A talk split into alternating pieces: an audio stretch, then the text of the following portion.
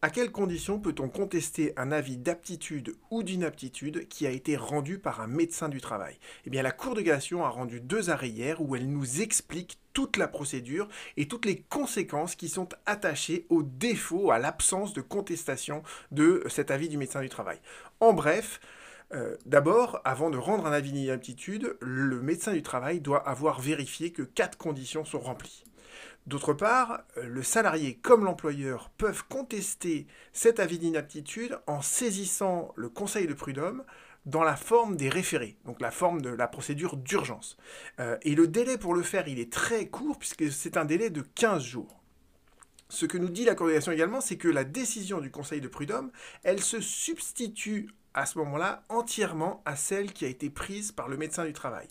Mais, mais, et c'est ça, c'est aussi l'autre apport fondamental de ces arrêts, si jamais le salarié ou l'employeur n'ont pas contesté cet avis d'inaptitude rendu par le médecin du travail, eh bien cet avis du médecin du travail, il s'impose aux parties, et dans un des deux arrêts, la Cour de cassation a même dit, il s'impose également au juge. Donc c'est des arrêts qui sont très importants, qui vous montrent qu'il y a une procédure, qui doit être respectée, et si jamais elle n'a pas été engagée à temps, eh bien en fait les, carottes sont cuites d'une certaine manière. Reprenons tout ça si vous le voulez bien. Le premier arrêt en fait de la Cour nous rappelle donc que dans le Code du travail, il est effectivement prévu que le salarié ou l'employeur peuvent contester les avis du médecin du travail en saisissant le conseil de prud'homme. J'ai barré cette phrase-là parce que vous allez voir, le, droit a changé entre-temps. Et euh, le conseil de prud'homme statue en la forme des référés, c'est-à-dire en procédure d'urgence. Ce que nous dit également le Code du travail, c'est que, euh, c'est la partie réglementaire, c'est que pour saisir le conseil de prud'homme, on a simplement un délai qui est de 15 jours, et le délai de 15 jours, c'est un délai qui est scélérat, parce que généralement, on le rate, dire, le temps d'aller trouver un avocat, etc., on peut rater ce délai-là. Cependant, ce délai, il est clairement indiqué sur l'avis du médecin du travail, d'accord? Et cette information, elle est importante, parce que si jamais le délai, il n'est pas mentionné, on considère toujours en procédure civile que si le délai n'est pas mentionné, le délai ne court pas, d'accord? Mais si s'il est mentionné, ne le ratez pas parce que sinon euh, c'est fini, on ne peut plus ensuite contester par, euh, par la suite euh, cette décision. Ce que nous dit aussi la Cour de cassation, et ça c'est important, c'est que la décision que va rendre le Conseil de prud'homme saisi en référé, elle se substitue entièrement à l'avis du médecin du travail. C'est pas tout à fait évident. Pourquoi? Parce que bah, le Conseil de prud'homme c'est un magistrat. Un magistrat c'est pas un médecin. Donc on comprend que euh, effectivement le médecin il peut euh, en sa qualité de médecin apprécier l'aptitude du salarié. C'est quand même pas évident qu'un juge se substitue entièrement à un médecin. Mais justement euh, la Cour de cassation nous dit oui Conseil de prud'homme, il a une plénitude de juridiction, d'accord? Il peut entièrement euh, réformer, annuler la décision du médecin du travail pour prendre un jugement qui sera, euh, qui vaudra entre guillemets avis d'aptitude ou d'inaptitude.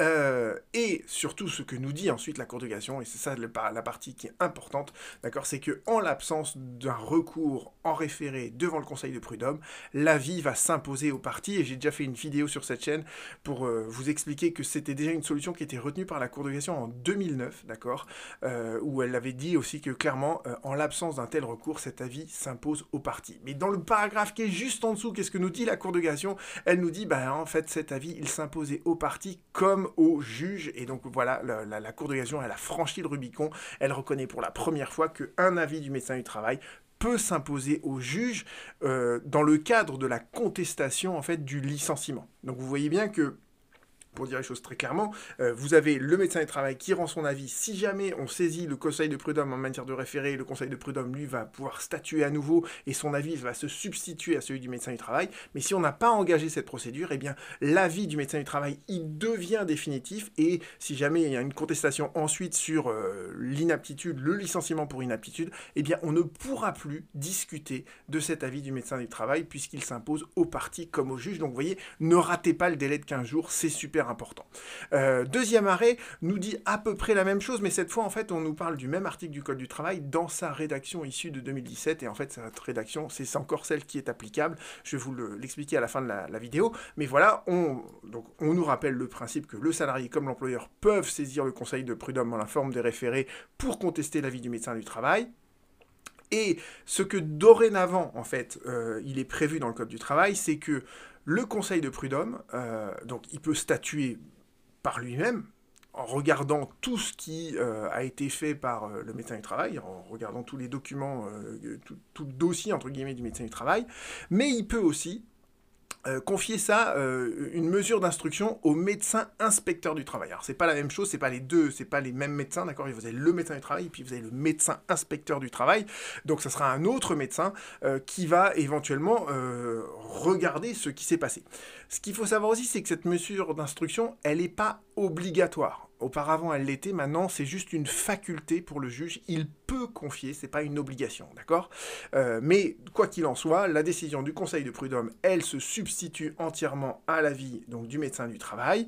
Euh, et ce que nous rappelle la Cour de cassation ici, c'est à quelles conditions, en fait, un médecin du travail peut déclarer qu'un salarié est inapte. Euh, et le, Code du travail est clairement rappelé ici. On ne peut décider l'inaptitude du salarié que si quatre conditions sont remplies, d'accord? Il faut d'abord que le médecin du travail, il ait fait un examen médical du salarié, et que lors de cet examen médical, il y ait un échange entre les deux. Et dans les autres vidéos que j'ai faites, il y en a certains d'entre vous qui m'ont fait euh, remarquer que souvent le médecin du travail n'écoute même pas le salarié. Donc il faut, euh, vous voyez, il faut euh, pouvoir avoir cet échange-là. Et il y avait même un d'entre vous qui, pour pouvoir ensuite exercer son droit à la, preuve, avait enregistré cet entretien avec le médecin du travail à son insu. le droit à la preuve, ça peut permettre éventuellement de prouver que bah, cet examen médical, il a été bâclé. Donc bon, c'est quelque chose qui est possible. Je vous renvoie à toutes mes vidéos sur le droit à la preuve de ce point de vue-là. Mais il faut un examen médical avec le salarié. Il faut ensuite que l'inspecteur du travail réalise ou fasse réaliser une étude de poste pour savoir sur quel poste était le salarié. Il faut aussi euh, une autre étude sur les conditions de travail.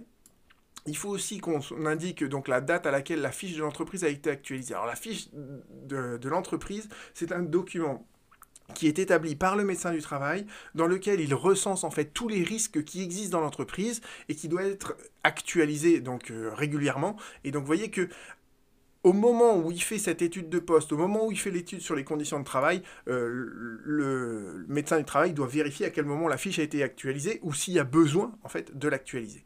Et enfin, euh, dernière étape, donc ça c'était la première condition, deuxième condition, troisième condition, quatrième condition, il faut qu'il y ait un échange entre le médecin du travail et l'employeur. D'accord? Il y a eu un échange entre le médecin du travail et le salarié. Il faut aussi qu'il y ait un, échange entre le médecin du travail et euh, l'employeur. Et je vous ai dit qu'à travers cet échange-là, en fait, c'est là qu'on mesure si l'employeur il a satisfait à son obligation de reclassement. Ce que nous dit ensuite la Cour de c'est que eh le juge il a donc cette plénitude de juridiction, il peut examiner tous les éléments qui ont été recueillis par le médecin du travail avant d'aboutir à cet avis d'inaptitude, et ensuite il peut euh, prendre une décision qui est contraire à celle du médecin du travail, euh, donc il va prendre une décision qui se substitue entièrement à celle du médecin du travail, en ayant éventuellement, c'est pas une obligation, le cas échéant, ordonné une mesure d'instruction. D'accord? Mais cette mesure, elle est malheureusement que facultative. Et là, en l'occurrence, pour finir sur cet arrêt, en fait, on avait donc un salarié qui avait été victime d'un accident, et puis en fait, pendant son arrêt de travail, il était devenu, euh, il avait fait une, dépression, si vous voulez. Euh, il avait donc un choc euh, psychique derrière et il ne pouvait pas revenir au travail parce que pour lui c'était insupportable de revenir au travail. C'est quelque chose que je vois très souvent dans les dossiers que, j'instruis.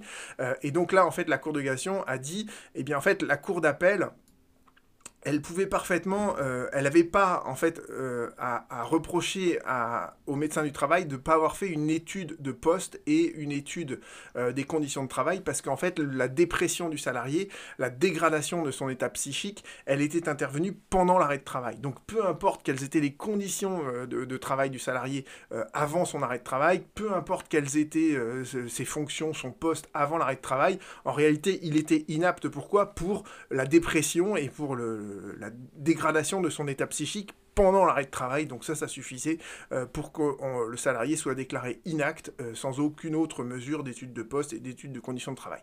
Pour conclure, je vous dirais juste quelle est l'évolution en fait de la loi, euh, le fameux article qu'évoque la Cour de à deux reprises.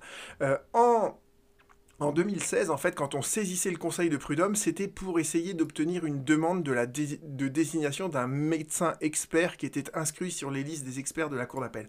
Autrement dit, en fait, le contentieux devant le conseil de prud'homme, c'était un contentieux d'expertise et euh, de l'expertise judiciaire classique que l'on retrouve dans plein d'autres domaines, etc. Et en 2018, euh, en fait, on a modifié le Code du travail en, disant que dorénavant, bah, c'est juste un contentieux, le conseil de prud'homme, il est saisi de ce contentieux et c'est à lui de trancher question. Ce qui peut faire éventuellement, cette mesure d'instruction facultative euh, qui est possible, c'est de euh, demander donc une mesure d'instruction au médecin inspecteur du travail. D'accord? Et autre euh, autre euh, ajout important en fait en 2018 euh, pour les employeurs cette fois, c'est que euh, l'employeur en fait il ne peut pas normalement avoir accès à tous les documents, toutes les analyses, les, certificats médicaux qui ont trait aux salariés parce que c'est couvert par le secret médical. Mais l'employeur en fait on, veut qu'il puisse quand même avoir un peu connaissance de tout ça. Donc ce qu'on a prévu dans la loi de 2018, c'est que dorénavant l'employeur, s'il le souhaite, il peut demander à un médecin, il peut mandater un médecin et ce médecin en fait, on va, le, juge va lui transmettre tous les documents médicaux qui ont trait au salarié. Donc le médecin qui est mandaté par l'employeur, il va analyser la, situation médicale, les certificats, tous les documents médicaux couverts par le secret médical. C'est lui qui va analyser ça et il en fera ensuite part à l'employeur. Donc en fait, le secret médical n'est plus opposable d'une certaine manière, de manière absolue à l'employeur. Celui-ci pourra néanmoins donc avoir un recours effectif devant le juge pour discuter en fait de l'avis d'aptitude, d'inaptitude ou d'aptitude partielle euh, grâce aux informations qui lui seront fournies par le, médecin qui l'a mandaté à cet effet. Donc voilà. Euh, j'espère que maintenant vous avez une idée euh, parfaitement claire, une vision globale de la contestation des avis d'inaptitude du médecin du travail. À bientôt.